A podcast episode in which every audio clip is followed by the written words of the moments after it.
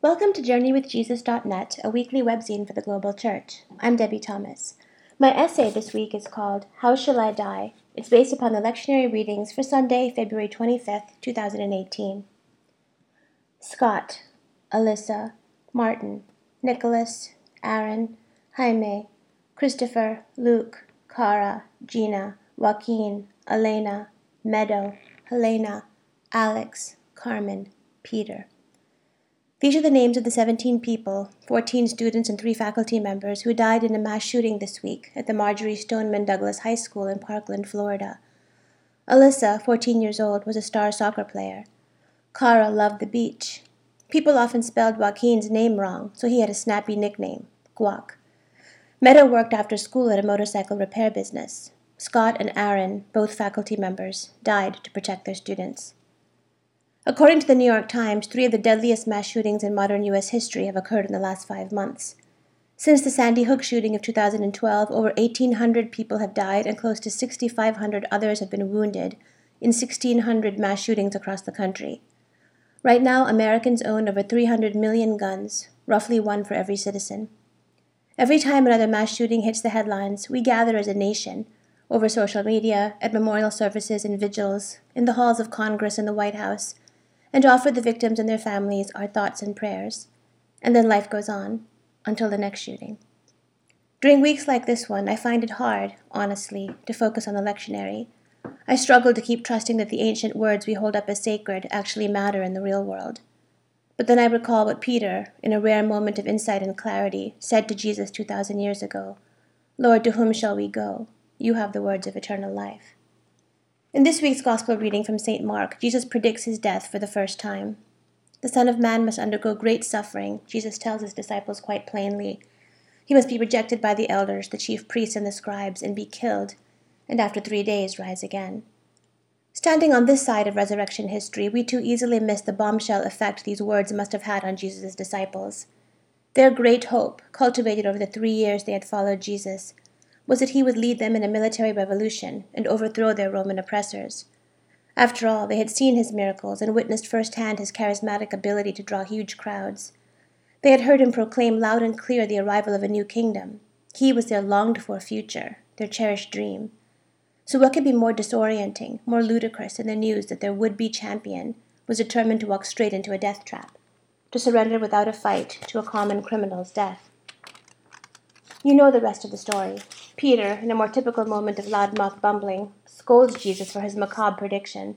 And Jesus, in what might be the sharpest and most surprising rebuke in Scripture, puts Peter in his place with one swift stroke. Get behind me, Satan, for you are setting your mind not on divine things, but on human things. Then Jesus turns to the crowds and captures the essence of his message in two sentences. If any want to become my followers, let them deny themselves and take up their cross and follow me. For those who want to save their life will lose it, and those who lose their life for my sake and for the sake of the gospel will save it. I don't know about you, but I can relate very well to Peter's unease about this hard, hard teaching. Even now, centuries removed from the context in which Jesus lived and taught, I shiver as I consider the implications of his words. What exactly was he saying? That he wants us to pursue suffering and death? That a holy life is not about living at all, but about dying? About martyrdom? One temptation is to minimize, I'll give up chocolate for Lent, I say, or deny myself Facebook and YouTube for a few weeks. I'll pray more, study more, tithe more, volunteer more. All good and necessary things, no doubt, but not, I think, what Jesus meant when he invited the crowds to lose their lives for the sake of the gospel. Not what he rebuked in the strongest possible terms when Peter tried to replace Jesus' cross with a shortcut. The other temptation is to maximize in the wrong direction, to become, as the expression goes, so heavenly minded that we're no earthly good. This is the kind of self denial that strips life of all pleasure, all embodiment, all celebration, all joy. The single mindedness that reduces the world to a grim mission field, a landscape to conquer with an earnest but ultimately loveless zeal. It is a dangerous kind of self denial that encourages people to stay in abusive relationships and perpetuate their own victimhood. I don't believe that this is what Jesus meant either. I can't recognize it in the Jesus who frolicked with children, the Jesus who turned water into wine, the Jesus who advocated for the widow, the orphan, the prisoner, the outcast. So what then? What does it mean to deny myself? Living as I do in a culture that doesn't imprison, torture, or kill Christians for our faith, how shall I deny myself so that the gospel might thrive here and now? How shall I save my life by losing it for Jesus' sake in 21st century America? How shall I die? This week, I've asked myself these questions in light of the tragedy in Florida, and I've been struck hard by one realization. I live in such crippling fear of suffering and death that I use up a huge amount of my mental, spiritual, and physical energy each day trying to stave off both. To be fair, contemporary Western culture encourages me to do this. What would Jesus say, I wonder, to the multi million dollar industries that invite me to deny my mortality through cosmetics, fashion, leisure, sex, entertainment, real estate, sports cars, weight loss, beauty? What would he say to a culture that glorifies violence but cheapens death? What would he say to my own frightened heart that prioritizes self protection over so much else that matters in this life? What if Jesus' call is for us to stop clutching at this life so desperately? To step out of the vicious cycles of denial, acquisition, terror, and violence that seek to cheat death, but in fact rob us of the abundant life Jesus came to give us? What, after all, does a citizenry that owns 300 million guns have to say about fear? About enslavement to fear? What would it look like in this time and place to lay down our fears that others might live? To willingly set aside our own interests and, dare I say it, our own rights so that we could prioritize what Jesus called the Great Commandments to love God and love our neighbors as ourselves. I started this essay with the names of those who died in Florida this week. I'm ashamed to admit that I had to force myself to look up the names and stories when news of the shooting went viral on Wednesday afternoon. My first reaction, after maybe five seconds of horror, was numbness, as in, been there, done that, as in, nothing I feel makes any difference anyway, so why bother, as in, I just can't take it in anymore, it's too painful. That's when I realized how urgently I needed to look up these precious people's names and linger over the details of their cut off lives. How much I needed to fight against a lethargy born of terror and despair. To take up a cross as Jesus did is to stand always in the hot white center of the world's pain.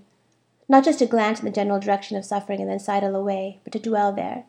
To identify ourselves wholly with those who are aching, weeping, screaming, and dying. Taking up the cross means recognizing Christ crucified in every every suffering body and soul that surrounds us, and pouring our energies and our lives into alleviating that pain no matter what it costs us.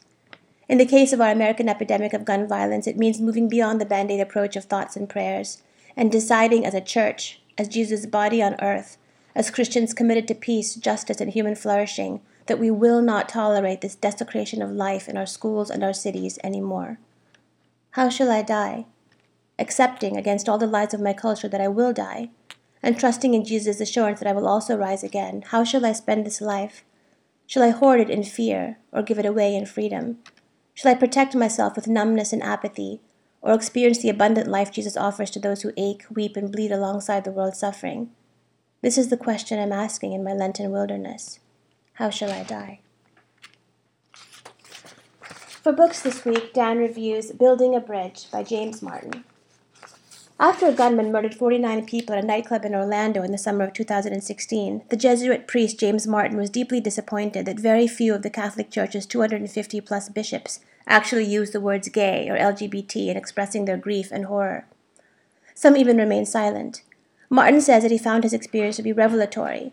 Around the same time, a gay advocacy group called New Ways Ministry honored Martin for his 30 years of ministry to their communities with their Bridge Building Award and thus his talks at that ceremony formed the genesis for the short but powerful book. As Martin cautious, cautioned several times, we need to be careful about making generalizations about any community. Nonetheless, it's clear to him that many gays still feel very much unwelcomed, excluded, insulted, and slandered by the Catholic Church hierarchy. Martin hopes to build a two way bridge between the two groups.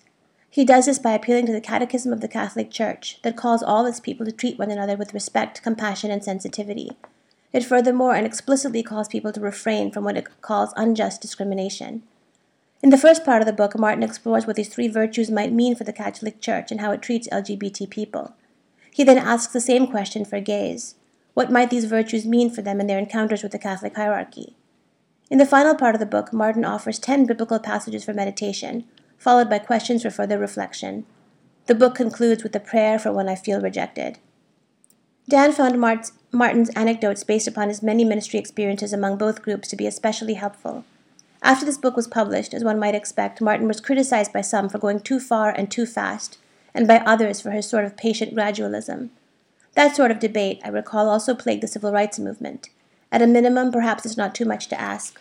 Let's treat one another with respect, compassion, and sensitivity. For movies this week, Dan reviews Tangerine. This indie dark comedy by director Sean Baker debuted at Sundance and has a remarkable backstory that makes it worth watching in and of itself. The movie was shot entirely on three iPhone 5s on a budget of $100,000 in a period of just three weeks, December 2013 to January 2014.